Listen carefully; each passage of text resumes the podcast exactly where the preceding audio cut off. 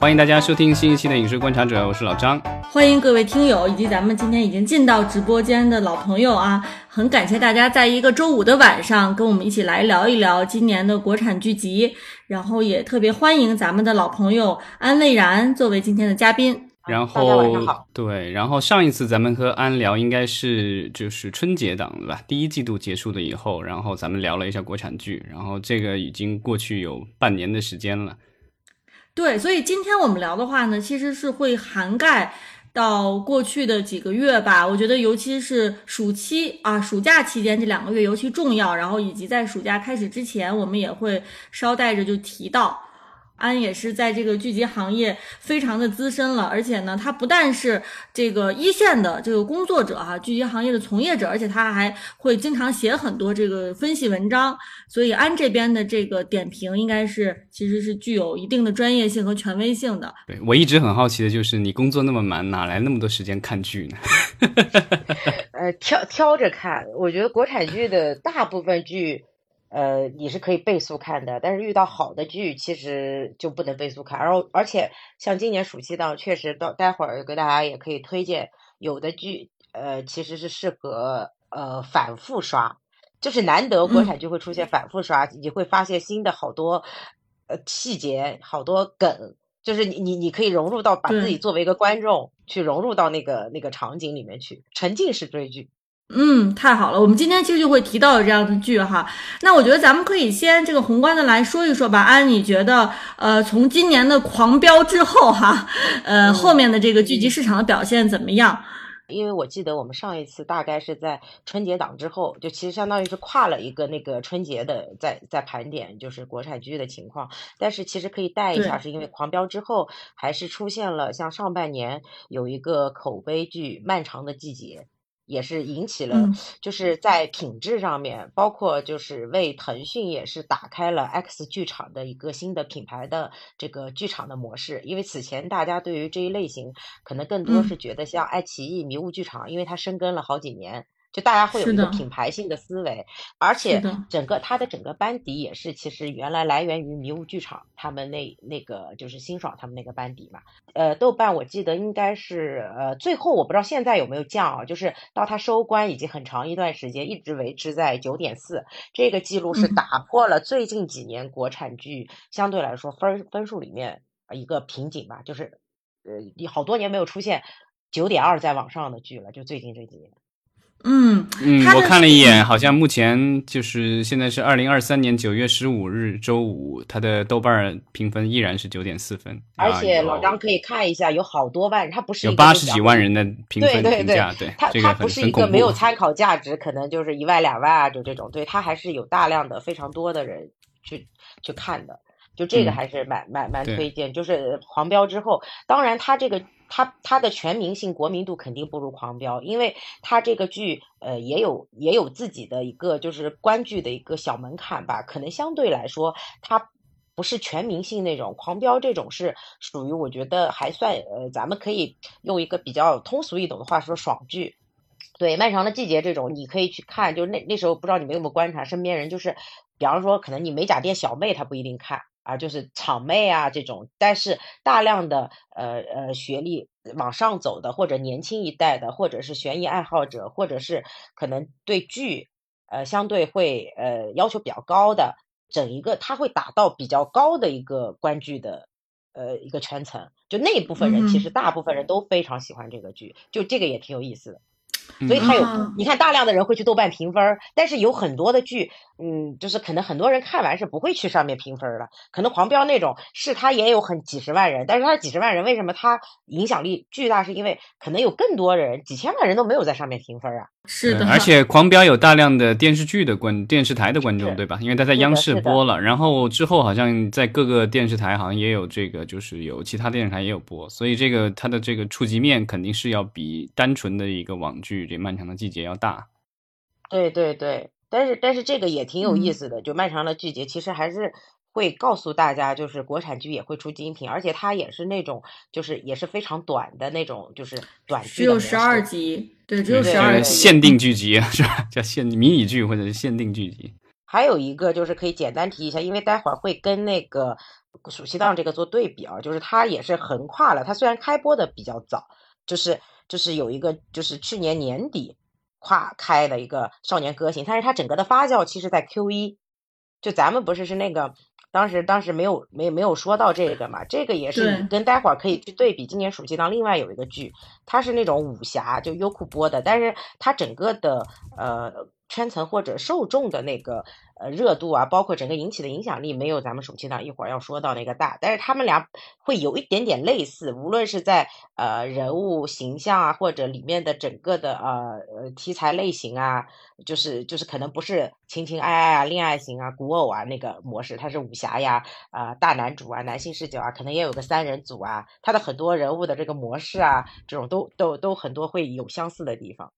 然后在豆瓣也是、都是八分以上，是属于高品质那种剧。呃，其实我看安，你在这个评价咱们今年的这个春节档之后的这个剧集市场哈，其实我觉得你用了一个词特别有意思，你说是热闹与寂寞并行，它其实是有一点悖论的感觉哈，既有热闹也有也有寂寞。其实咱们可以展开说说，你是怎么想到这个热闹与寂寞并行？呃、应该是暑期档，应该是暑期档，就是感觉就是、嗯、就是整个剧集是热闹与寂寞并行，是因为就是看起来特别热闹，因为。呃，我我看过很多的文章，大家都会就是无论是第三方啊媒体都会把今年呃除了院线电影之外，剧集市场也是说最卷暑期档，因为因为它有个情况是，一般每年暑期档各个平台都会拿出一些大剧啊、头部顶级项目来做排播，但是同时前几年又有一些积压的项目，其实也是大剧，他们今年就就就特别集中的都放出来之后，造成的就是打架，就是就是就是特别的扎堆。扎堆之后，那就是其实要拼内功了嘛。就热闹是很热闹，剧就看起来好像很卷，然后各家也都很就是也出了不少，就是热度蛮高的，就是你能看到身边很多人都在看。然后基本上，如果你刷社交平台的话，能看到很多呃霸屏的项目。就比方说有一个剧的热搜啊，你从抖音到微博到快手，所有的你小红书，甚至你你去到每一个平台，就是全是相关式的话题，就看着很热闹，但实际上。呃，真正全民性的爆款很少，以及就是你要想出圈有点难，所以我会觉得它是一种叫叫寂寞嘛，就是就大家很努力，都很努力，但是比方说有一些剧已经各种数据刷到最顶层了，但是它可能相对上来说，它的追剧还是在一定的圈层内，刚好那部分。那部分受众又恰恰是传播或者做造梗，或者现在所谓的全民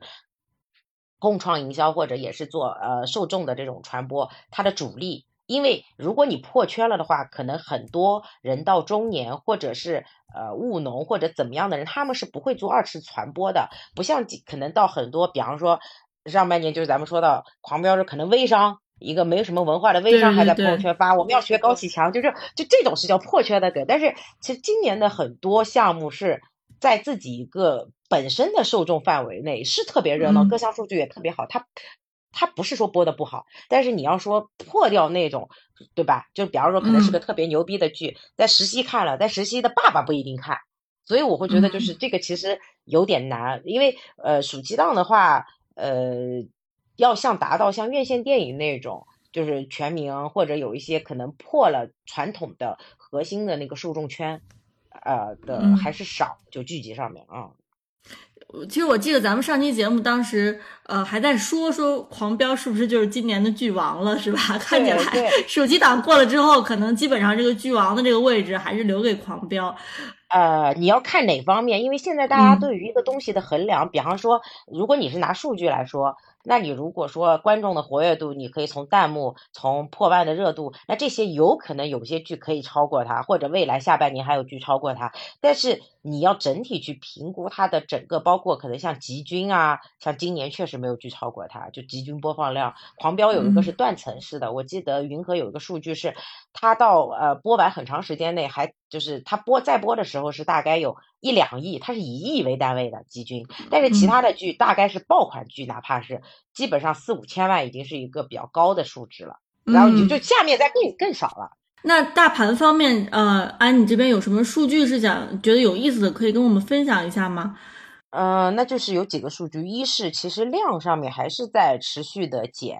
因为因为 E N 刚出的一个数据就是，呃，他们统计了一个呃最近最近的，就是去年跟今年比，那无论是整个剧集市场，还有网络剧，还有电视剧，其实它都是有下降的。那当然，呃，网络剧下降的会多一点，但是因为网络剧整体的上新的数量会比剧就是版权剧要多，因为现在很多电视台它上新的除了头部那五大电视台跟央视，因为央视又是另一个体系里的，比方尤其央一。它的很多剧可能你你咱们都很少看到，对吧？一些任务剧、一些特定题材的，咱们很少，网上也很少播。除了一些可能比较有一些大的项目之外，一些比较常规的项目，可能很多平台悄无声息的就播了，咱咱都没有，因为它热度没上去，营销没跟上，其实大众是不太知道的。对，就是就有一点，央一的受众可能跟大部分网现在所谓网络剧的这个受众可能重合度都比较低。那五大卫视的话，可能也就上了一些项目，都比较收缩。那往后那些，哪怕是 top 十那些卫视，其实他们好多都播一点五轮啊什么，就是会播一些旧剧，所以造成整个暑期档新的剧不太多。就是所以大部分，包括到后面可能每一个环节，咱们分析下来的剧。都是以像这个暑期档，都是以呃几家大的平台为主，就是长视频的平台为主。那么如果按照平台来说的话，呃，你觉得在上新数量上面哪哪些哪些平台？上新的来说，今年我看业内数据做出来是，呃，还是就是现在基本上大家提到的话，就可能是优爱腾芒四家，因为搜狐的话，它渐渐退出主流了嘛，主流主流长视频平台，它有自己单独的一条路，然后反而 B 站有时候会出一些呃还不错的项目，对吧？所以但是基本上咱们说的时候都说那几家主流的，所以今年的话上新的话还是优爱腾上的比较多一些。啊，然后爱奇艺跟优酷独播剧的话，呃是并列的，就是是最多的，嗯，对。但是暑期档的话来说，就是呃爱奇艺跟腾讯还是它的整个效果会比较明显一点，播出效果。因为你如果你像第三方像英这种会有一个播映指数，就可能是整体一个市场的一个播放量，还有一个叫好评度，可能它播的剧集的一个，它不只是它这个好评度是可能集合了豆瓣评分啊什么，是一个加权的那个数据。对，它有个综合的这样数据，嗯，所以看起来腾讯、爱奇艺这两家啊，好像这这这几年基本上这个江山都是相当稳定的。对对，因为不是也有一直说三家打架嘛，但是他俩可能包括到后面咱也可以看到，今年其实暑期档优优酷确实没有出现头部的爆款，但是另外两家出现了。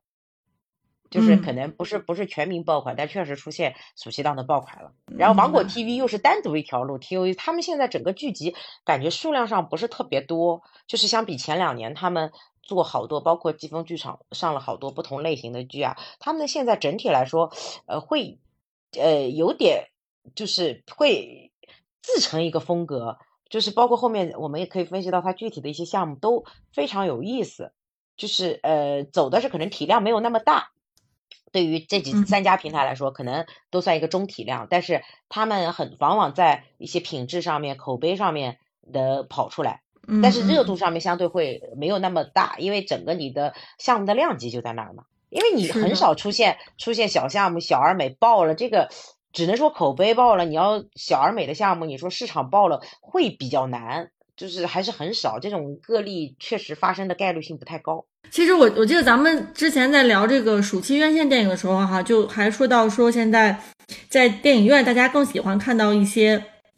比较贴近现实的一些现实主义题材的，其实还是挺受大家欢迎的。那我不知道剧集市场从类型上来讲，今年暑期档哪些类型是大家特别愿意看到的呢？呃，其实暑期档一般是这样，因为暑期档有个特殊原因啊，像剧集类的，呃，我们一般就是基本上你可以去问呃从业者，他们尤其包括做营销的，就是还是会说是一个学生群体。它跟院线电影，院线电影可能受众是有学生，但是剧的话，可能他的对学生的依赖性会更大一些，所以基本上你会看到，可能也受到政策的影响，因为往年台播的话，Q 三。会说有些古偶啊之类可能会上线嘛，因为遇到国庆啊一些特殊就是比较多几个节假日会叠加，所以大还有一些可能会主旋律的剧会上一些，现实主义上的多，所以大量的古偶啊或者大的头部啊仙侠类的呀，啊、都会放在呃暑期档去播。像去年不是也有《梦华录》开始，六月就开始，一直到到七八月份那三部对打，基本上大的古装就大家头部要拿出来 PK 的都是都是放暑期档，今年也是。如果从大类型上来说，还是嗯。爱情，但是古装的话，它比去年整体会多，因为因为因为它的古装里面它也会分，因为古装去年其实上的没有那么多，所以今年它的量上去之后，因为就是它整个增长的比例达到了百分之六十六还往上，就是数量上面来说啊，就是如果按嗯。照大类型来说，然后还有一个今年有一个特别有意思的是，往年暑期档的一些悬疑类的，今年其实相对没有那么多，还还减少了啊、但是你会看到，应该只有其一一部就那个不完美受害人，就是有点影射那个刘强东的那个性侵事件的那个，也是、呃，就是算是热度跟口碑还都呃比较好的一个剧，因为它的在悬疑剧里面，它的配置也是高配了，周迅算是顶配了，就这个是有一定声量，但其他你没发现有有有在出现，就是可能很多有声量的剧集。对，然后有一个喜嗯。剧类的，今年有挺有意思的，后面可以提到，就是在在八月上的那个《雀刀门传奇》，就是一个情景喜剧，还有一点点武侠的那个元素，挺好玩儿的，也口碑和热度都不错，所以这个挺有意思的。它的这个受众啊，就完全是背离了跟咱们前面说什么古装类啊、偶像剧啊、爱情类啊这个对。然后你刚刚说到现实主义题材，今年还是重头，因为你分不分暑期档？其实如果整个大剧集市场来说，如果按题材，因为这个咱们是按类型分嘛，如果你按题材分的话，好多不同的类型都可以分到现实主义里面。那其实暑期档还是有非常多的现实主义题材的，就是比方说，呃，有那个聚焦高考的《追光的日子》，也是现实主义题材。嗯对，它是一个都市剧，那也有年代剧，就是刚在八月底收过，就是暑期档尾声上线的《父辈的荣耀》，就是品质也很好，包括后面我们做榜单的时候都会提到，它整个的口碑是暑期档的第一。是的，那我觉得接下来咱们其实可以结合具体的项目来说一说这些项目的这个排行榜，或者他们的火热程度以及火热的原因，好不好？可以可以，就是呃，因为基本上第三方会给各家平台呢，都是自己会有一个热度，就是比方说破多少是算爆款呀，就对吧？爆款俱乐部像腾讯，腾讯就是三万热度，因为现在没有前台一个播放量了。然后呢，爱奇艺就是一万，优酷也是一万。然后呢，你你可以去衡量一个剧集，但是呢，现在有很多的第三方也会出一些榜单，我觉得我们可以综合看一下，如果一个剧一些剧集在每个榜单都是名列前茅，那说明它本身这个内功是过硬的，就是对，都能上。那有一些可能只在个别榜单上出现，那它肯定是有短板的。比方说，我嗯只在口碑上，可能热度上就不够；只在热度上，可能相对它的质量就差一些，也有。因为呃当然今年暑期档很多都是口碑跟热度都还可以的。那咱们可以按照你刚才说的这个逻辑啊，就是说可以看一看哪些是呃这个口碑热度可能在各个排行榜上你都能找到的这些剧。嗯，可以看一下，比方说简单嗯排一下，比方说灯塔，它有一个市场占有率，它这个可能是呃 top 十，有个榜单刚出的，嗯。那它这个可能更多是从一个播放的情况上，那它的比方说我们随便举前五，它是长相思、长风渡、莲花楼、玉骨遥、偷偷藏不住，那就是嗯。四个古装加一个都市呃现代言情嗯偶像剧，对。嗯，对，那 E 对 E N 的榜单是，就比方说有个播映指数也是偏播放类的，我们先可以盘播放类的，最后再盘一个口碑类的。比方播放类它是《长相思》《莲花楼》《梦中那片海》《玉骨遥》《安乐传》，那就是除了《梦中那片海》是个年代剧，是那种现实主义题材，其他还是四个都是古装。都是古装。对吧？然后我们去看云和的榜单，也是有效评霸呢，它是算算一个，就是也是播放，那它的前五是《长相思》《长风渡》《莲花楼》《玉骨遥》《偷偷藏不住》。那跟灯塔差不太多啊。那我们从一个平台来说，那抖音给了一下，就是就是刚刚有人说，我们刚好从这个榜单引申到下面所谓的爆款，就抖音评了他们今年暑期档的爆款，因为它有一个主话题的那个那个那个 top 十，就是就是今年的 top 十主话题量，说明就是无论是你官方投放也好，做的营销还是民间的热度加起来，那第一名嗯长相思两两两百四十五亿，那偷偷藏不住跟莲花楼都是一百六十亿加，那就是 top 三剧集。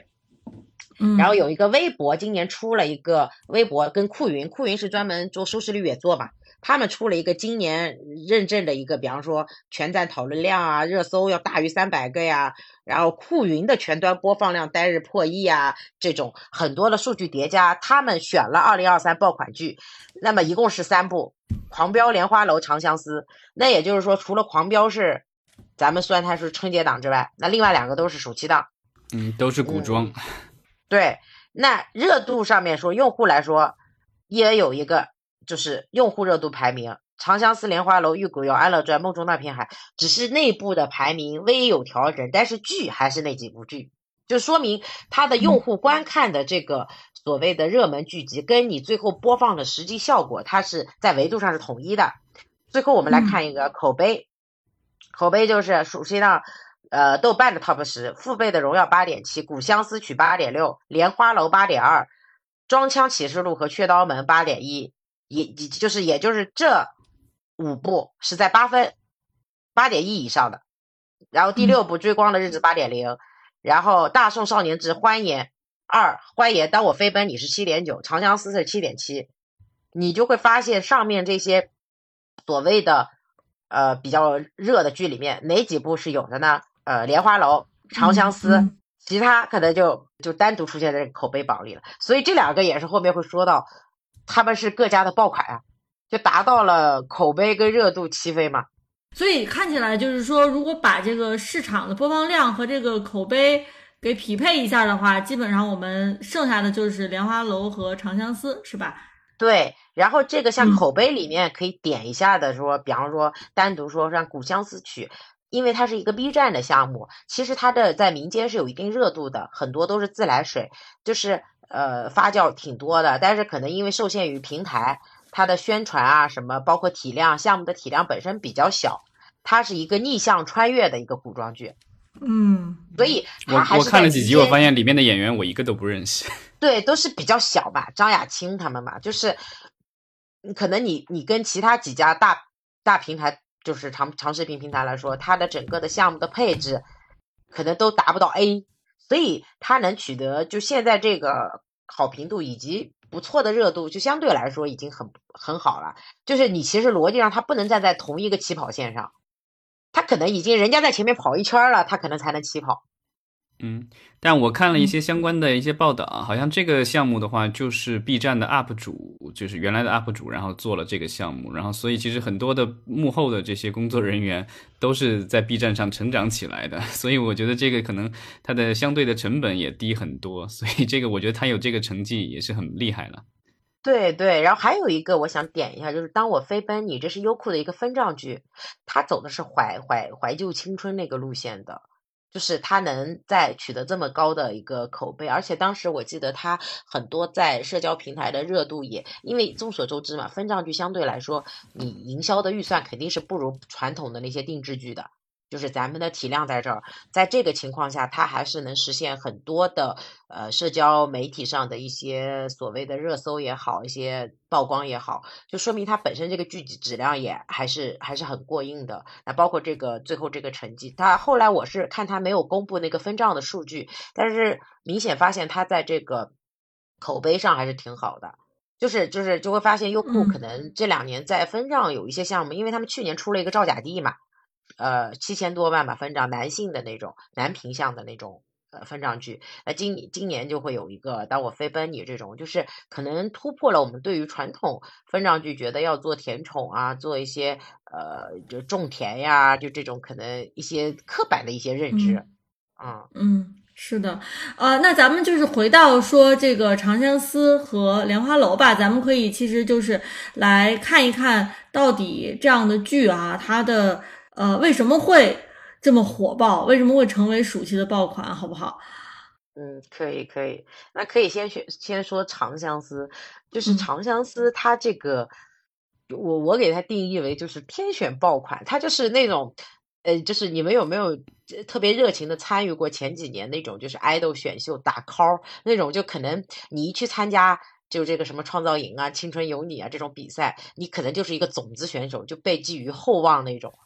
就是就是大家都知道，你可能最后最后能成团天选之子嘛。就是长相思就是这样的一个选手，对，因为他从配置上面来说就是顶配嘛，就是你你你你你的演员。就是比方说杨紫已经是九零后里面这个，然后他的 IP 原著作者桐华以及这部小说拥有非常大的粉丝基础，它是一个呃有一定时间沉淀积累的 IP 了，不是一个新 IP，就是对，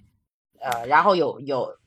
然后包括整个的这个制作，当时也是 S 加吧，就是腾讯有一直一直说这样一个项目，就是就是好。就就在招商片单，我记得就有两年了，就是感觉是蓄势待发这个项目，而且包括你看它的片时长也也很，就是它的整个的集数就是体量很长，所以它分成上下季了。现在不是规定古装不能超多少多少季嘛，一次性上，好像说它的第二季就得就得就得间隔多少时间才能上，就还还得走两次那个那个拿那个证才能播出。嗯，对，是八月份出的一个新的规定，就是说原则上。不超过四十集，然后另外的话就是这种内容延续的这种剧的话，不能够是分成上下两部或者多季的话，不能够就是两部之间间隔时间不能少于十二个月。当然，这个好像这一部好像是在这个规定出来之前播的，所以还不知道这个是不是也要等十二个月，还是说它可以提前一点。现在第二季可能是什么时候会上？根据，因为它是在八月出来之前播的嘛，七月上的线嘛，所以不清楚它是不是要更新的。因为更新的的话，它就得得明年上了。如果它不更新的这个，不是原来我看一直就是民间说的是今年寒寒假档上嘛，然后到时候我们可以看一下它能不能上。嗯，就看看这个新的规定对这种就是在这规定出来之前的项目会怎么样操作。因为这规定里写的是说可以酌情处理，这个就很难很难说这个到底会怎么样。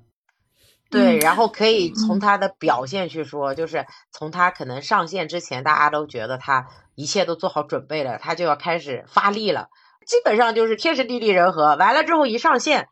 开播即巅峰，这个剧可以就是各种数据全面吊打。就你你跟去年的爆款，比方说《苍兰诀》这种也好啊，就可能各项指数啊，包括各一路刷新腾讯站内的那个各种数据，哎，你知道有点像那个六月暑期档前前上半上半部分的暑期档长风渡在爱奇艺的那种表现，就是。就是叫什么摧枯拉朽之势，就一来就感觉 我我我我我我就是当时不是长风渡也是，包括像长相思招商各种都破了特别多，就品牌说明广告主也特别信任，就就都大家都押宝这个剧嘛。当年为什么后宫剧火？为什么啊甄嬛火？你搞雌竞嘛？那现在长相思的逻辑是反套路，我搞雄竞啊。就所谓女性主角起，我们女女生现在都很强大，就是我就是讨厌一切的伪女性主义，所以现在已经不用玛丽苏这个词儿了，是吧？对，然后 大家也会。了。您看大家，你看在院线电影市场也是嘛，大家会去反，就虽然说是它很高，会反陈思诚说你是伪女性主义吧？就大家其实，然后它就会变成一个雄竞之后，哎，就是女性追追剧者的嗨点就来了呀，就是我们可以选夫了嘛。对女主配谁，对吧？因为此前最多一般咱们这种偶像剧最多就男一男二嘛，加个男三最多了，很少出现一个剧一一女配四男的。你女一跟男一他不是一对儿，你让大家就是他整个的就是会非常的就是在在他具体项目上来说会挺有意思，对吧？女一跟男一是是叫什么宿命般的，呃，就是就是就是存在，但是他俩不是官配，他的官配是男二。但是有可能他的真爱是男三，然后他的夫君是男四 就这种配置，你们所以得要看第二季到底他最后跟谁在一起是吧？就跟谁不是你不懂这个追剧的逻辑，就是跟谁在一起已经不重要了，因为你看去 B 站啊、小红书啊、微博，包括呃也说到就是长相思为什么能火，是因为中间观众呃共情是追剧之后不满，当时他不是有一场重头戏梅岭虐杀嘛，就是觉得导演拍的不好。那他们官方就把原始素材放出来，就就那个分轨啊，你们自己去剪，剪完之后，然后结果剪剪的好多条视频全爆了，就民间高手自己剪。这种宣宣这种这种宣传方式还挺特别的，就是主动式宣发是吧？它非常主动式宣发，对，因为不是。就是其实你们没发现今年那个院线电影《封神》就是什么？《封神》是有点被逼着主动式宣发，一开始他就是自己发发发，最后大家特别着急，你把素材放出来，我们给你剪，就是长相思说不用着急，我放出来你们剪吧，所以大家都还挺嗨的。对，然后然后基本上就是所有的一些好多的二创呀，就每个人可能都能在里面找到自己的点，因为他这个嗯，就是人设的设置啊，嗯，都都挺极致的。就是你你可能是有那种，就他那个男一的配置吧，是那种很晋江文的那种，你知道吧？就是很虐又无法在一起，宿命感。男二就是那种暖男，男三就是那种爱你，但是我们俩好像是仇人。嗯，所以腾讯其实咱们上次就提过哈，它的这个高举高打的战略一直是呃在坚持，然后现在其实这个成绩也是相当不错。就像你说的《长相思》，它其实从各个维度来讲，它其实都是这个非常一流的配置。对它去年那个呃那个《星汉灿烂》也还蛮好的呀，可也是口碑跟热度，而且它不是也分两季了嘛，也是 IP 改编大 IP。就是整个也是，就是就是成果也是比较显著的呀。只是它整体的这个呃，相对来说很多数据没有《长相思》这么高，它可能也是算爆剧了。去年，嗯，我印象当中好像腾讯手上应该还有杨紫其他的古装剧吧，但是好像是因为男主角有事儿，对吧？说是现在在那个呃，好像在补拍，呃，不是 AI 补拍，啊，就是重新换人，好像是林更新去替了那个原来那个男主。嗯，所以就是说，腾讯它其实押宝的有一些剧哈，可能就是很可惜，不一定我们能看到。它虽然各各方面都是一流，但是有可能最后由于种种原因我们看不到。但是像这个，仍旧像《长相思》这样的，是我觉得是我们看到也是很很幸运，说明这个剧至少是哈没有什么特殊的地方，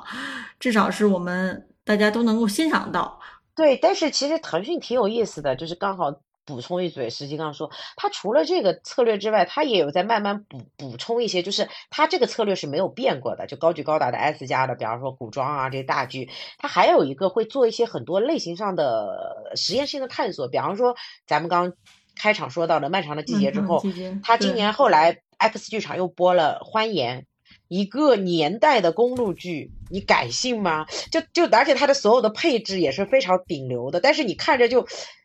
呃，当时也是他他他开播的时候热度挺高的，只不过后来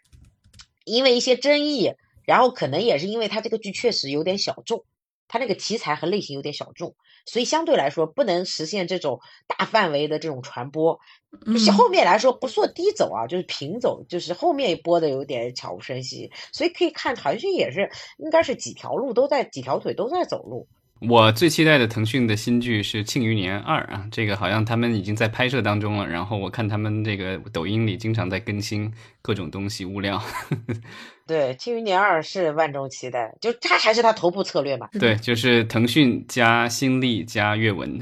逻辑上，我觉得可能在平台看来，至少你顶配的东西，呃，毕竟你要顶配到血扑的还是少，就大部分可能你的热播，一般实现热播以上，其实就是成功嘛。对对吧？就正常来说，你平播可能就是比较平庸，热播就成功，因为爆款少呀。你这个二八效应、一九效应，不可能每个剧你都期望它是爆款。但是，与其你去赌那些小而美，那是不是我做 S 级项目的成功率会更高？我觉得这个可能也是各大平台他们自己内部在衡量的时候的一个一一个取舍吧。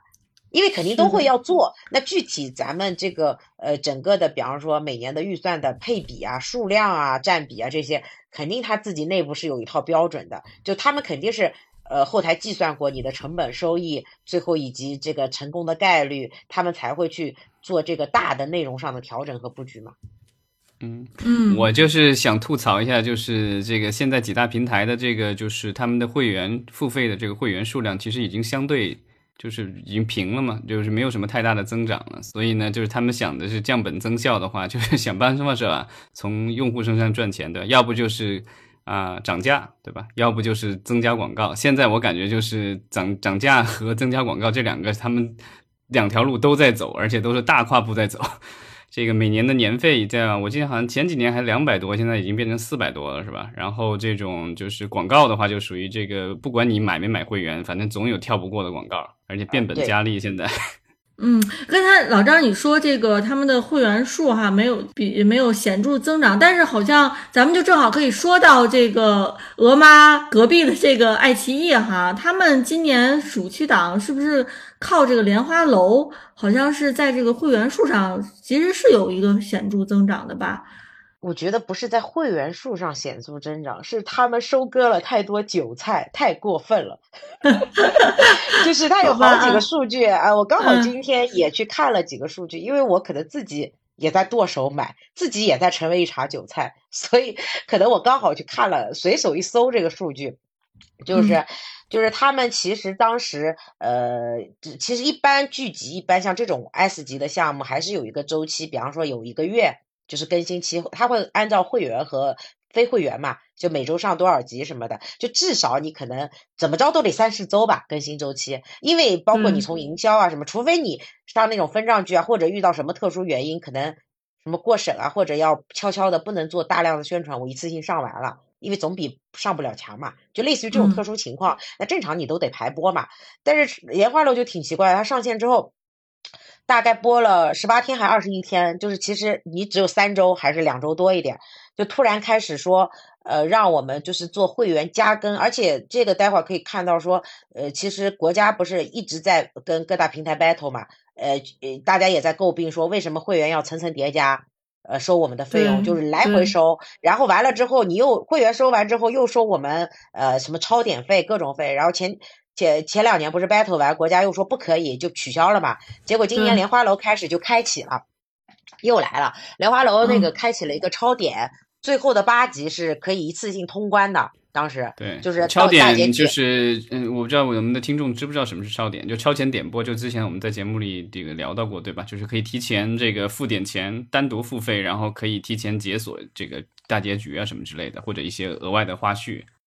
对，但是它这个剧的话，有一个呃，它今年有个就是超点有一个特别是，它可以用爱奇艺的积分去兑，所以我当时兑就是我是没有花钱，呃，但是我也是用我的积分兑，我的积分其实是用我此前充值他的会员卡来积累的嘛，就像咱去外面消费是一个逻辑，就也是钱，但是相对好一点是。没有，没有再是多收割我的钱。然后当时那呃，他们给的数据，爱奇艺给的数据是六百万人兑了这个，兑换了这个这个超点。啊，你就是那六百万之一是吧？哎，对对，我就是这六百万之一。然后他不止超点，他还送了两个所谓的番外。虽然那个番外吧也有点水，哎，但是就是就是就是勉勉强强看了。后来《长相思》也超点了，但是他没有公布数据，他没有公布一些数据。就在最后几集的时候，也也也也也是。我觉得他们可能是怕惹众怒吧，因为之前就是有几个剧不是这种超前点播，然后那个就是收入特别好，然后新闻里爆出来了，然后结果有关部门就出来这个指责了，对吧？所以我觉得现在就闷声发大财就好了，千万别把这个赚钱的事儿跟大家都分享了。然后，然后你说的你说的爱奇艺的这个呃，用用积分去兑的这个，它可能比较迂回一点，不至于引起大家特别。多的反感是吧？但是你知道吗？他们还割韭菜的是刚刚出的，我你们不知道，我还去查了一些数据。最近，因为因为我可能我是他这个剧的受众，我的所有社交平台都是推这个剧的，然后我就可以看到。最新的这些韭菜，他们不是呃会给一些爆款剧搞搞庆功宴，完了之后，呃他就发现莲花楼的这个爆了嘛，就出乎他们意料爆了之后，呃在这周六在乌镇有一个那个演唱会，线上演唱会，我就跟你们说一下为什么他就割韭菜啊，以及平台多会想方法从我们这些会员或者观众身上捞钱。首先，他这个呃就是就是线下有一千个人，比方说那个剧场。就是可以可以给开放给粉丝，这个他是需要呃，比方说线上抽，那怎么抽呢？比方说我是 V 七，就我可能在一起已经是七八年、十年会员了，我升级升到 V 七了，我有一次免费抽奖的机会，那我一次不是没抽中吗？那你怎么增加你的抽奖几率呢？他就让你充那个新钻会员，一次大概四百四十多，然后就你每充一次给你多一次机会，那逻辑上你的概率上就是多多了嘛。对吧？就中奖几率。嗯嗯我看到小红书啊，什么抖音，很多人发，为了这个都把爱奇艺会员充了十年。但是你想，他充十次的话得多少钱？四千多，四千多哦，买一张买一张线下线上线下莲花楼的演唱会门票，然后我我身边有个朋友也是莲花楼的粉丝，吐槽了一句说。这可比看一场周杰伦、王菲演唱会的内座内场还贵呀！但是可能这些粉丝就认为说他是十年爱奇艺会员的一个附赠吧，就是他他就像就相当于是四千多，我既买了线下的票，然后我还得了十年的爱奇艺的会员。不不不，他有的没有中。他有的是只买了会员，他中不了；有的可能中了，因为他的名额比较少。但是你知道，线下收钱也算了，爱奇艺特别损，他们线上也收钱，就是他同步会开线上直播，本周六。然后呢，他也是两套策略。正常一张门票，你线上，比方说咱们线上看，可能同时能在线几千几几千万人或者一亿人看，那他这个每个人收六十。但是如果我是爱奇艺的会员，我看了我自己，他就收我打对折收三十。你看线上还得收钱，这个我又想起，只有当年腾讯开那个王菲演唱会线上才收钱。然后我看到他们还有跟乌镇旅游那边做合作，就是直接你去乌镇那边订房间都不便宜，就最便宜那个套间好像是一九九九，然后是二九九九住一晚那种顶级酒店，就是然后住完之后送你一张门票，其实都还就是成本还蛮高的。而且你还不包机酒什么，就是你就可以看到这些，就是所谓的它能创收的这个还挺多的，包括呃，我今天都没有抢到，呃，莲花楼有一个周边一九八的一个限限量版，然后呃，他一开始是做了两千套，结果进去就秒空了，我都在排队，最快的要预售要十二月份才给我发货，你看现在才几月？咱们其实说了这么多莲花楼捞钱的本事哈，那就是可见这个剧本身是相当优秀的。咱们就是可以回到这个剧它本身来讲的话，它的这个优秀程度，可以我们可以来说一说，对不对？它如果这个剧本身不够优秀的话，可能它也没有这么多捞钱的方式。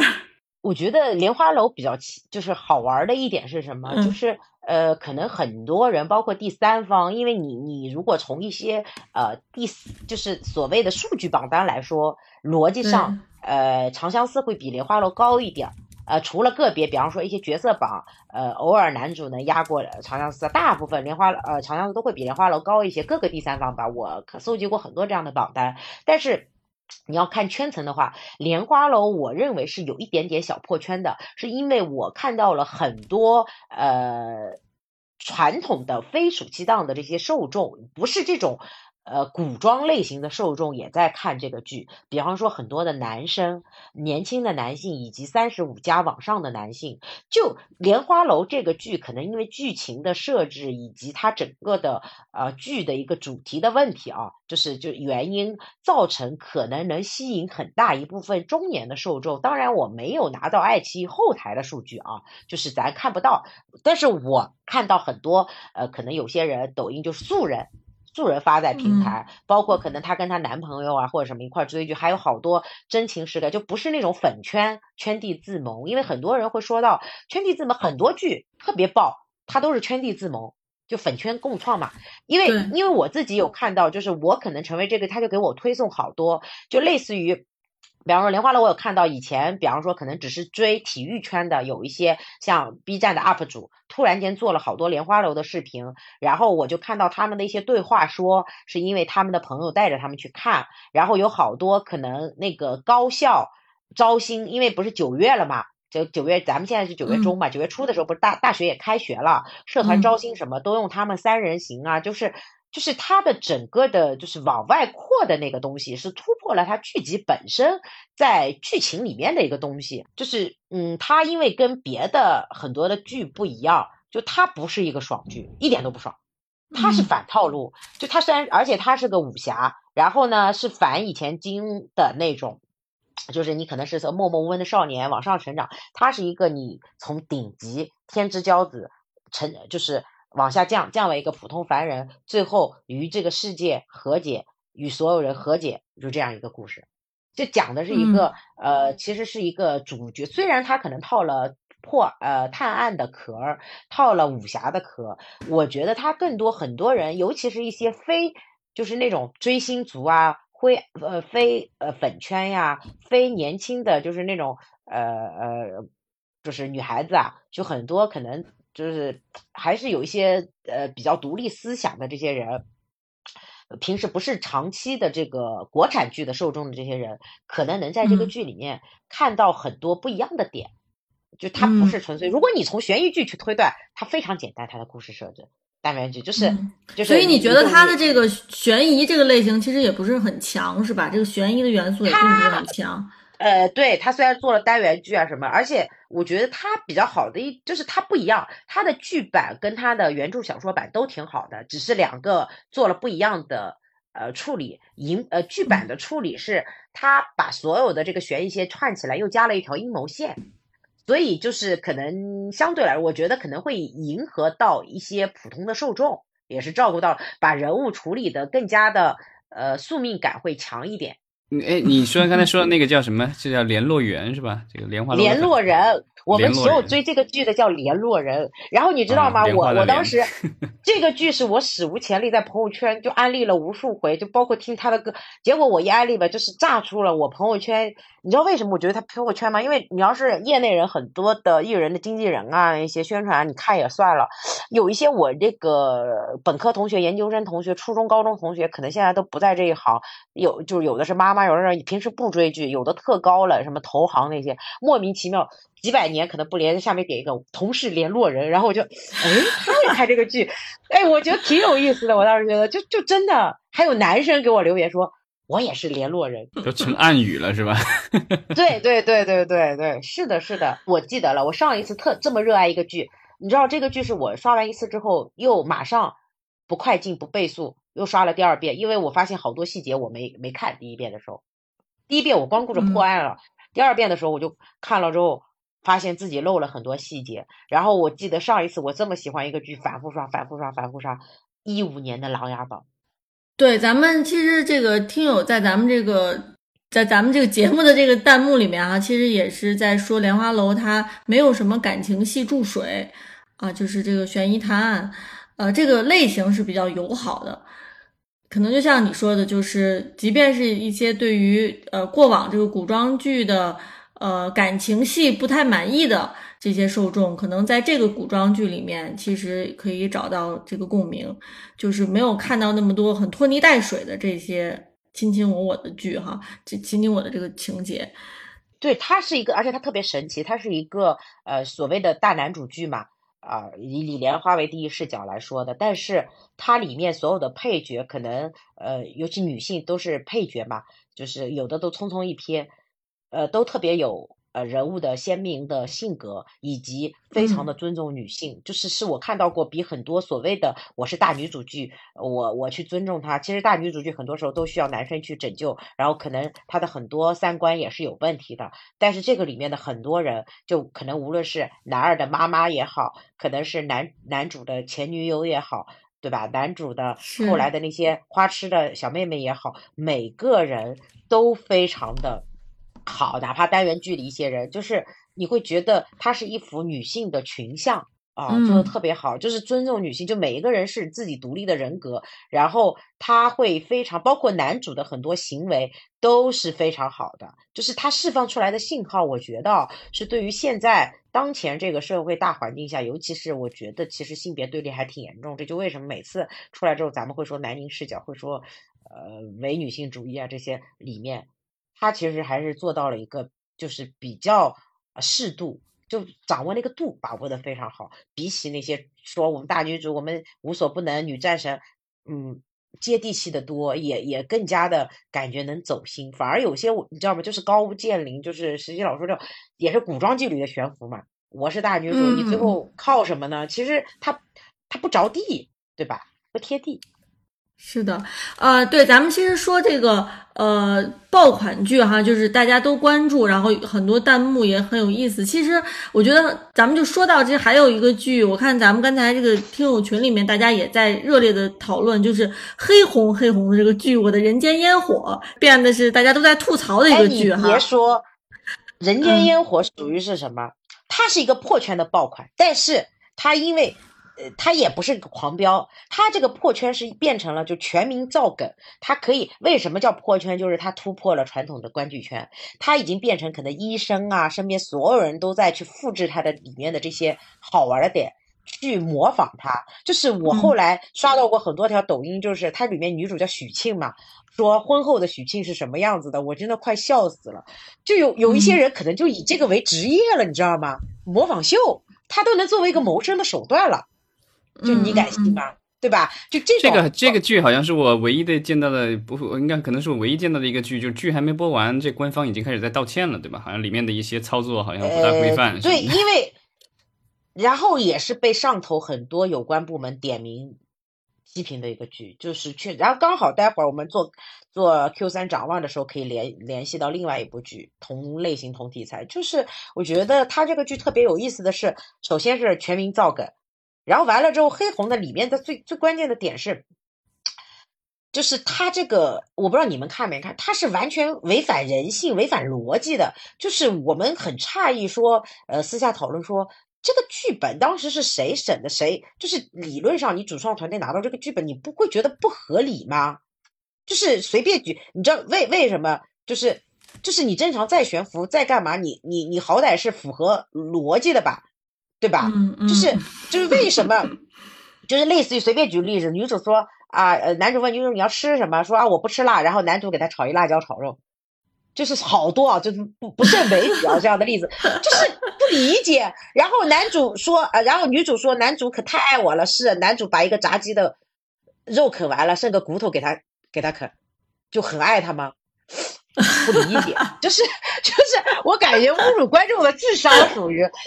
就是就是说出来你们敢信吗？就是哎呀，至少至少我觉得他没有被被禁播，没有被下架，已经算不错了，对吧？之前不是有什么过于油腻啊或者什么之类的一些剧，居然还下架的那种。但是他被批评了，因为他当时因为他的男主的身份是消防员，你知道这些特殊群体其实是都是国家的那些公职人员嘛，其实好多时候你是不能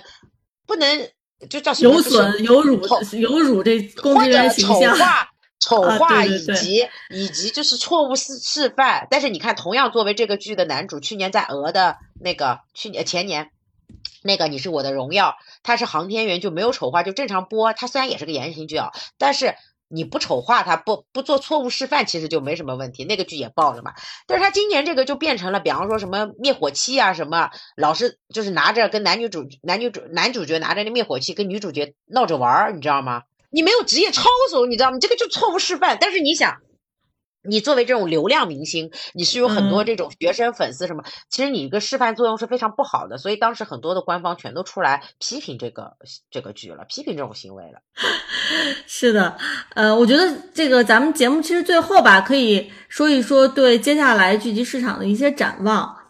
呃，刚好说到 Q 三吧，然后刚好嗯。今这两天又有两几个剧定档了。首先，爱奇艺有一个，刚刚前面说到，刚好跟《人间烟火》对比，他从火光中走来。当时《人间烟火》不是被大家骂的群嘲的时候，大家都说火光快抬上来，因为他两个本质上都是改编言情 IP，男主都是消防员。然后，呃，杨洋很油腻的同时，黄景瑜就感觉特别像消防，特别像国家公职人员。黄景瑜不就是？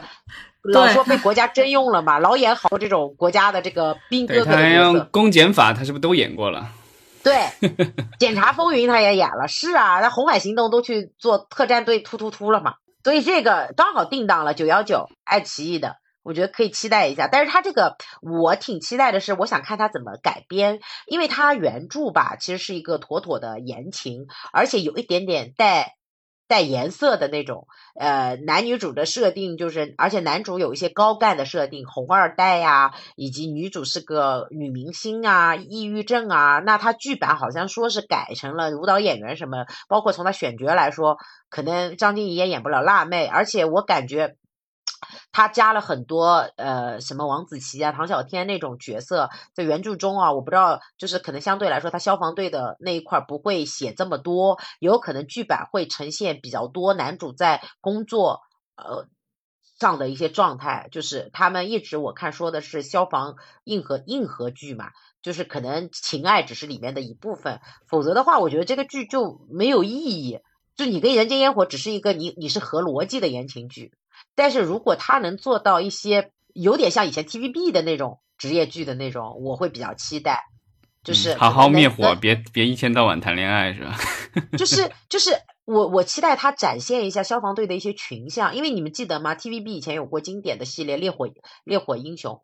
是吧？叫《烈火英雄》还是叫烈火雄心吧？叫什么呢？啊，《烈火雄心》那个系列真的特别好，就是谈恋爱也谈，因为是人嘛，不可能只工作，但是他其实是展现了那一职业的很多的。啊，就是呃，就职场的一些困境啊，包括一些工作的状态，其实我觉得是能也是可以让普通观众去了解这样一个东西，因为我觉得有点像那种什么，在暑期档那些什么孤注一掷，你看了有可能反反反防防备诈骗呀，这个我们也是可以看一看不同的一些特殊职业。咱们刚好不是也最近这两年有蛮多社会新闻，消防员也是为了我们牺牲嘛，有时候洪洪涝灾害啊，各种对吧？经常年纪轻轻九零后，就就为了救人而丧生。嗯，我觉得其实这些如果国产的这些项目做得好了，其实是可以期待一下的。我印象当中就是我中学时候军训，然后当时来给我们军训的这个就是是一位消防队员，然后他就开玩笑说消防队员是最苦的，因为他就是军队要学习什么，他们得学习，因为他们得有军队那一套。然后如果武警 要要学习什么东西，他们也得学，因为他们属于武警的武警消防支队嘛，所以就是属于各种都得学习，所以是最苦的一个工种了。对，然后另外有一个腾讯和呃那个央视播的一个《好事成双》，呃，那个张小斐跟黄晓明演的，滕华涛导演的一个都市剧啊。但是其实他这这因为刚定档嘛，也是零九幺九，他这个其实本质上，我觉得我看了他的一些释放出来的物料，呃，我们今天还在讨论说，本质上其实没有脱离《三十而已》他们那个套路，无非就是